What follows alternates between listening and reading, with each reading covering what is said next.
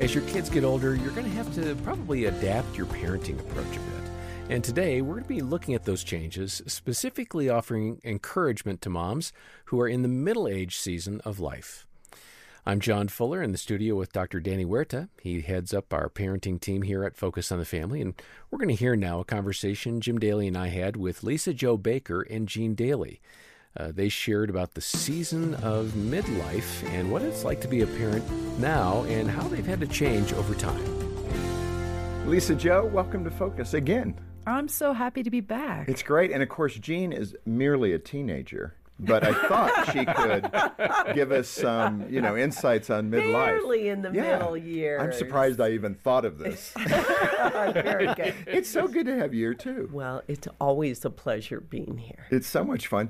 Lisa-Jo, let's ask that question. What is the definition of the midlife, the middle years? Who are we? I'm guessing it depends on who you ask, right? Mm-hmm. So I think it could be by age, but it could just be by stage. I've had women that are in their late 20s tell me, I feel like I'm in midlife right now just because I have kids that are so much older that are going into high school or college. And then there are moms who started later in life, and so they might be in their 40s by the time their kids are heading into high school or graduating high school. So, I mean, I do think it's one of those things, your internal barometer nudges you and you get that feeling. You wake up one morning and you think to yourself, oh, I'm not at the beginning anymore. I'm in the middle. That's so true. I think that hit me at 50. That feels like the middle of something. I don't know.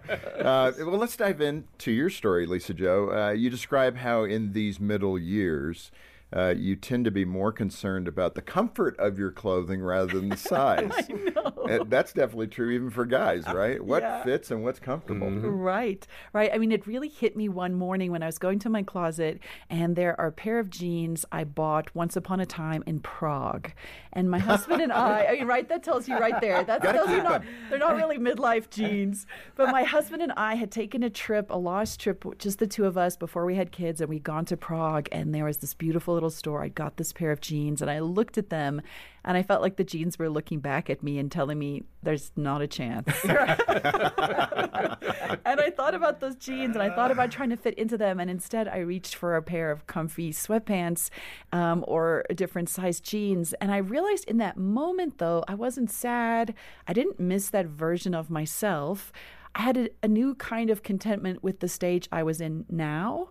And I think about this body that grew these three humans that live in my home now and how it has changed over the years.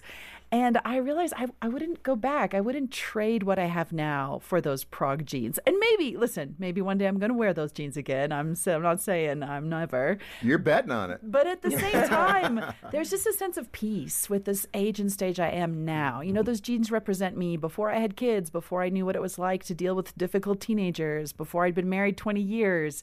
So I love those jeans. They tell a love story, but my sweatpants tell a whole different kind of love story. Jean, are you relating to this? Absolutely. Absolutely. Every pair of pants I own right now don't have a real zipper. They're just stretchy. Glory hallelujah. Glory hallelujah.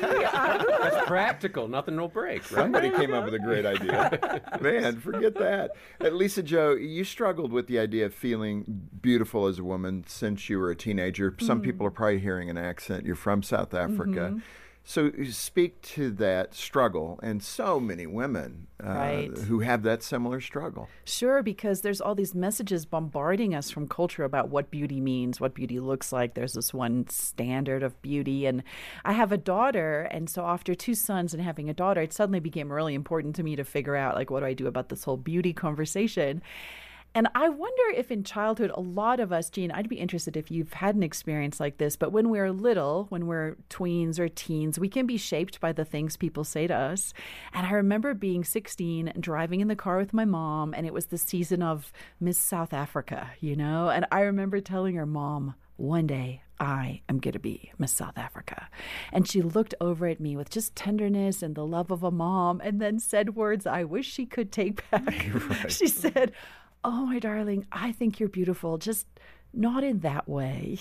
Ooh. Yeah, right? Like, what a zinger. So that stays with you, and it starts to define part of who you are. And having a daughter now, what I've realized is important is that beauty is in the eye of the heavenly beholder. Like, God names everything that he made good, and he talks about everything being beautiful in Ecclesiastes. And I, now as a mom of a daughter, I remember a moment where when she was a toddler, she was talking about her little tummy. You know how toddlers have like a little chubby belly. Yes.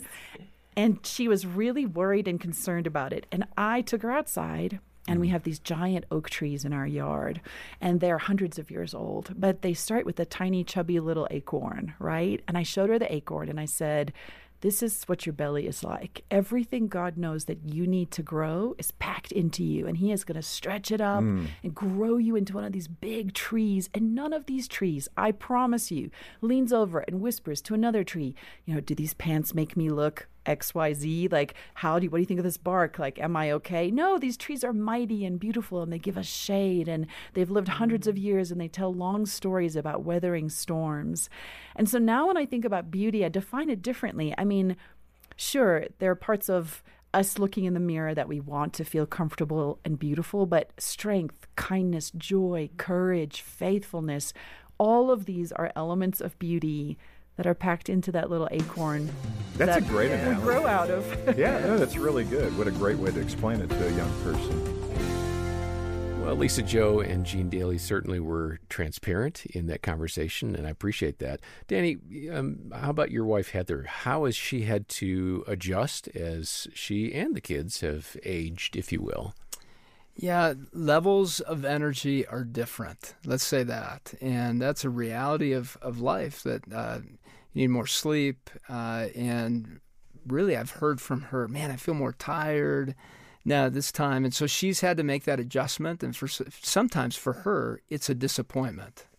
She feels like she's not doing as much as she would want to do. But I have heard her say she's gained more perspective. Mm. She has said with what she knows now, she would have done things differently. So she's gained some great wisdom along the way. It's not out of shame, but out of better understanding and a different perspective. And she's applying that to her relationship with our son, Alex, and with Lexi. And I've seen her make adjustments in that intentionality in her relationship with our son and daughter and the one-on-one time and things that she's doing. I love seeing that. And one of the tea things that I had, you know, those little tea sayings that you get, it said, accept who you are in this moment, but acknowledge who you want to become. Mm. But that's important for us as any of us, mom or dad, it's in midlife. Just be at peace with who you are in the moment and continue to pursue wanting to become more like Christ, still have goals. Don't lose the energy of still dreaming. And be all in with your relationships and family. Yeah, that's good perspective. And if you want more encouragement in this season of life, be sure to request a copy of the book by Lisa-Jo Baker when you get in touch with us. Make a donation of any amount, either a monthly pledge or a one-time gift, and we'll send The Middle Matters to you as our way of expressing our appreciation for your support. Also, we'll link over to an article called Breaking Free of Midlife Boundaries, which is one of a number of articles we have addressing this topic and this season. Look for the show notes to have all the details. We'll hear more from Lisa-Jo and Jean next time. For now, on behalf of Danny Huerta and the entire team, I'm John Fuller, and thanks for listening to the Focus on the Family Parenting Podcast.